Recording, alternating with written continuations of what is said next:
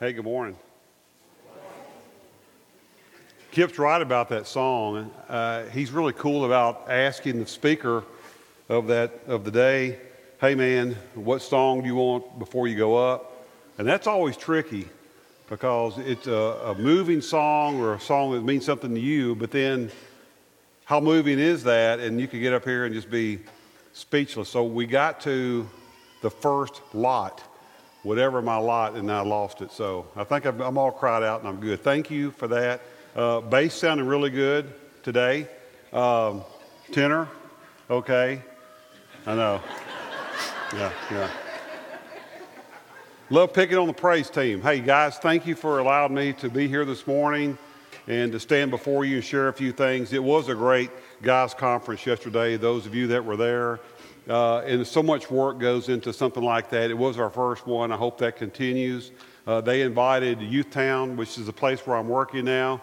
Uh, we were able to bring eight young men with two of their uh, guards. We call them direct care supervisors, and they were very moved by that. One of our young men, Wyatt,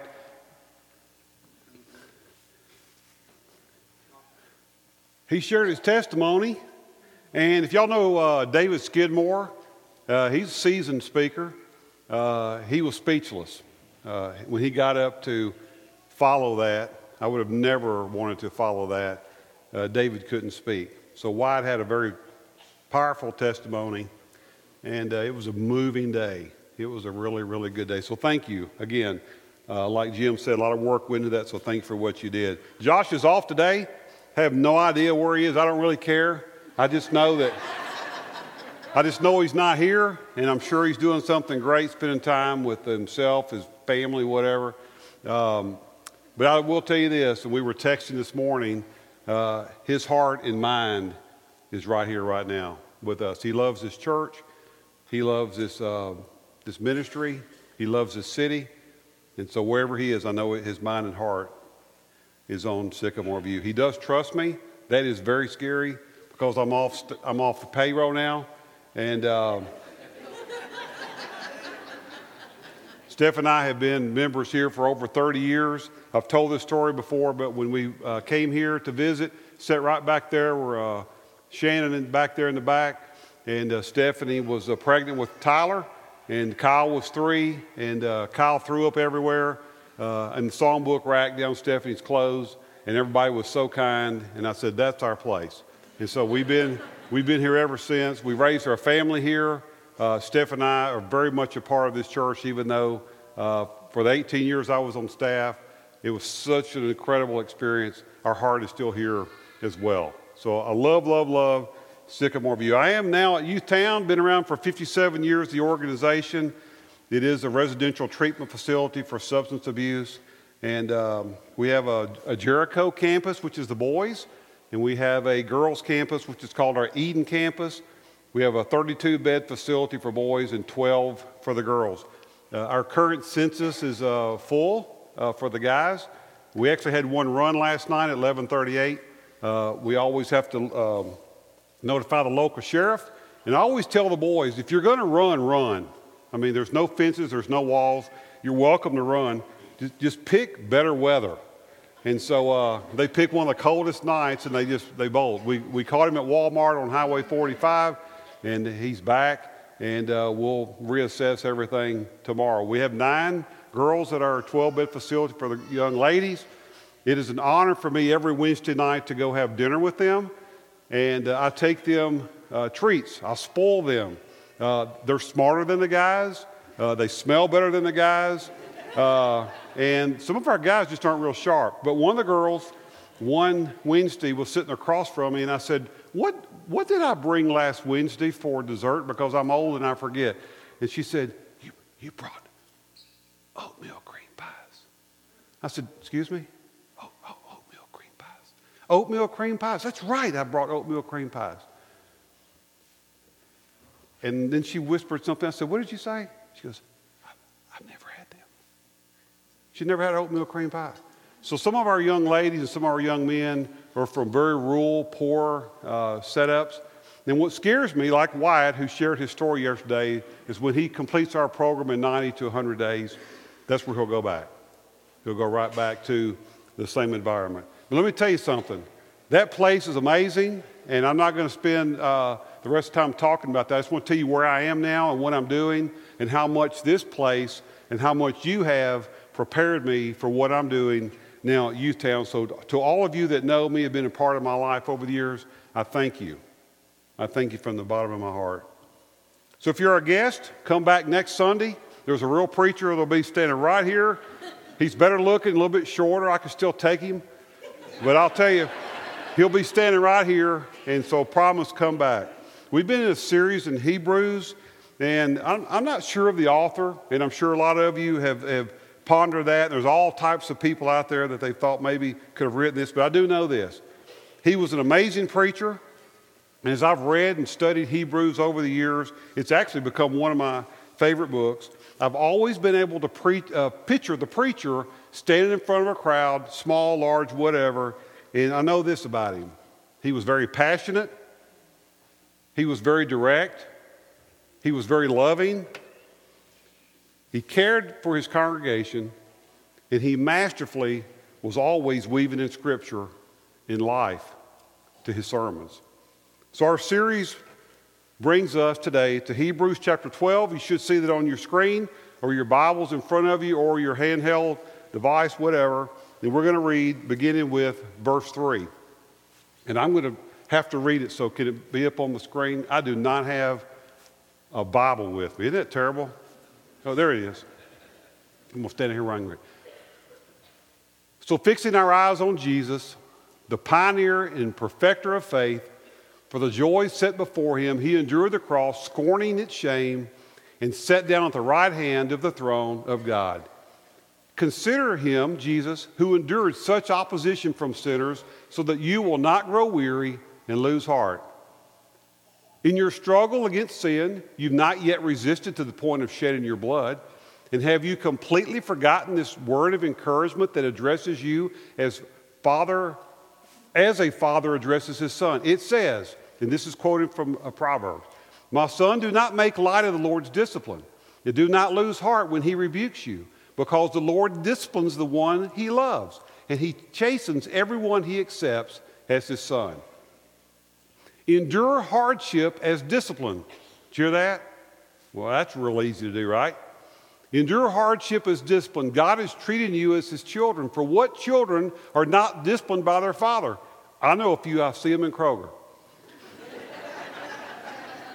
If you're not disciplined and everyone undergoes discipline, then you are not legitimate, not true sons and daughters at all. Moreover, we have all had human fathers who discipline us, and we respected them for it. How much more should we submit to the Father of spirits and live? They discipline us for a little while as they thought best, but God disciplines us for our good in order that we may share in His holiness. No discipline seems pleasant at the time does it? But painful. Later on, however, it produces a harvest of righteousness and peace for those who have been, in, been trained by it. Therefore, because of all this that we've just said, therefore, strengthen your feeble arms and weak knees, make level paths for your feet, so that the lame may not be disabled, but rather healed. That's our text for today. And we just had the Lord's Supper. Who are you? Who's the, what's that guy that did the Lord's Supper? Eli. Eli. See, I've been gone so long. Who is it? Where are you? Who are you? do y'all ever do that? You see a guy just get up and he's reading scripture, doing Lord's Supper, and you say, Is he a member here? Do I know him? Thank you. Thank you. Okay. Oh, good to see you again. So you ran him, he, he ran his mom off, right? And he stayed. Is that right? Yes. Okay. Thank you for bringing our hearts back to the cross. Thank you for bringing us back to the Lord's Supper, which reminds us of the suffering for what Jesus' pain was actually for. He died for us. And we all suffer, and we're all going to suffer, and we all have pain, emotional and physical. And this morning, we're alive to tell about it. We're alive to tell about it. You, we shed blood. No. We've been through some tough times, yes, but we didn't shed blood. Jesus shed blood. So what's the old saying? No blood, no foul. That's kind of what the preacher man's telling us here. And often we might bring up scripture in reference that says something like uh, the preacher did. You know, a lot of times we'll bring up a scripture reference and, and when we're talking about something like it says in Matthew or like it says in the Old Testament. Remember when. The, uh, the Israelites say, we remember when, remember when. We do that sometimes when we're talking to our spiritual brothers and sisters. Well, that's what the preacher man is doing here. He's bringing in a scripture reference, Proverbs 3. God dis- disciplines his children. If you receive discipline, that's good. That means you have someone that loves and cares for you. That's a good thing. That means someone does really care. It's not good, maybe sometimes on the other end when you receive it, you don't think that way. You may have heard it said, well, this will hurt me more. What's the rest of it? More than it'll hurt you. Do you really believe that? I mean, some of you that have given your, your kids a spanking or whatever, it does kind of hurt you. It does. I get that. My dad never said that. He said, This is not going to hurt me, this is going to hurt you. Now, I really believe, looking back on my dad's life, I really think that he loved me and it probably really did hurt him to do that, maybe. But I will tell you this he never showed his cards. He never showed his cards. So here's what he did he would reach in his pocket and he would pull out a knife like this. This is one of my dad's pocket knives, okay? How many people, maybe there are probably some chicks that might, but how many guys carry pocket knives? Just curious. Used to, people carried them all the time. And when you go into metal detectors or places where you have to be uh, patted down, you, you kind of get out of the habit of that. I remember going downtown for court one time, and I had my pocket knife. I said, uh oh, I got to go in there. So I actually went outside, hit it over a door jamb, Went inside, did my, uh, went back out there, went, whoop, oh, there it is. So I lucked out because I didn't want to go all the way back to my car to take it. But my dad always carried a pocket knife, and my dad always sharpened pocket knives. So his knife was always sharp, always. And he would take, and uh, the guys at work would sharpen it on a wet rock. People, you ever seen people do that on a wet rock, sharpen it? And my dad would, he could shave hair with that. And he would hand it to me and say, son, it don't know meat from wood. It doesn't know meat from wood. So you got to tell it where it's going to go because it'll cut you. Well, he would also use this knife. He would, op- he, he would not open up the blade, but he would hand it to him and say, Son, go do what? Cut a switch. You've heard stories like that before, and some of those are made up. They weren't made up at the Taylor house. Dad would give us a knife. We would go cut a switch in the backyard. We had a bunch of pecan trees, and we would cut a twig off of there a limb off of there, and then he would take and shave the twigs off of it methodically, slowly in front of us as torture, knowing that this weapon that he was carving out was about to be used on us. There was three of us kids, boys, and we always got a whipping, regardless of whether you did it or not. He would line us all up because he worked shift work, and when he got home, my mom said, "Wait till your dad gets home." When he got home, he lined us up, and we all got a whipping because his theory was one of us had messed up, and if you got away with it, this is payback this time. So we always got a whipping. And you're probably thinking, I really enjoyed those whippings, didn't I? No. Dad spanked us. Dad used a switch and he used a razor strap. Somebody gave him an old antique barber chair. He thought that was the coolest thing in the world. Found out later it was for the strap on the side. We got a, we got a whipping, and we did not enjoy it. But my dad's been gone for eight or nine years, and I can still remember the lessons learned from some of those spankings. Discipline is needed. Sometimes punishment is needed. Setbacks in your life are needed. God can use anything to teach and mold us and strengthen us, even setbacks, even sufferings, even things that don't go our way. Something good can come from something bad. God can do that. You know why? He's God. You know, there's some human suffering, it's just hard to understand. Innocent people suffering. But the preacher here is not trying to actually account for all suffering. There has been some suffering that went on that congregation, and he's trying to give them some strength through those struggles that they have encountered. But regardless of the pain and the suffering, if we keep our faith, that's key, God can teach us so much. If we keep our faith, God can teach us so much. He will strengthen us through our setbacks. Today, I'm going to ask you something, and I want you to listen to me.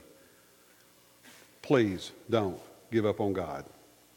Whatever setback you're going through, whatever tough time you're going through, and everybody in here is or has, will, don't give up on God through the process because it's easy to do sometimes. Some pain and suffering can happen for our discipline. It's hard to look at it like that, but some of it can happen for our discipline. And then some pain and suffering just happens, and you just can't explain it. Work with me here as I start to close. I'm going to be short today. Going to be short today. Someone said, How long are you going to go? I said, I have 15 minutes. He said, I'm timing you. So here we go. that great wedding that you were a part of, the ceremony and the reception was grand. You mailed the thank you cards. The honeymoon was amazing. And then she cheated on you. And then he had an affair. Then the finances really got tough. Then you start having trouble with the kids. Things got tougher. Parenting got tougher. Then as you got older, you became the parents to your parents. Then you broke your arm. And it stinks having to do everything with one hand. You had an unexpected surgery. You didn't see that coming. You missed work. Your spouse died. Your favorite person in the whole world died, and you never had a chance to say goodbye. Someone you loved committed suicide. Your grandson OD'd. Your child got cancer. Your son is failing school. You found text on your wife's phone. You live six feet from a neighbor you can't stand. You're not appreciated at work.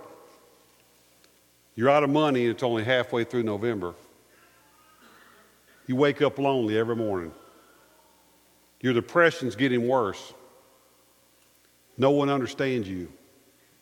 You feel alone, you feel alone right now in this crowded room. You're, you're living a secret life and it's killing you. You're wondering when my list will end and when this talk's over. Well, it's done. So the preacher man in Hebrews and the preacher man who's standing in front of you right now is saying the same thing. Don't lose your faith. Hang on. We are all in this together. Do you hear me? We're a family.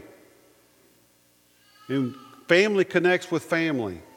You need to connect with a family that'll help you through this. Connect with God's family. Turn it over to God. Our trials make us stronger, and it gives us witness and testimony for others.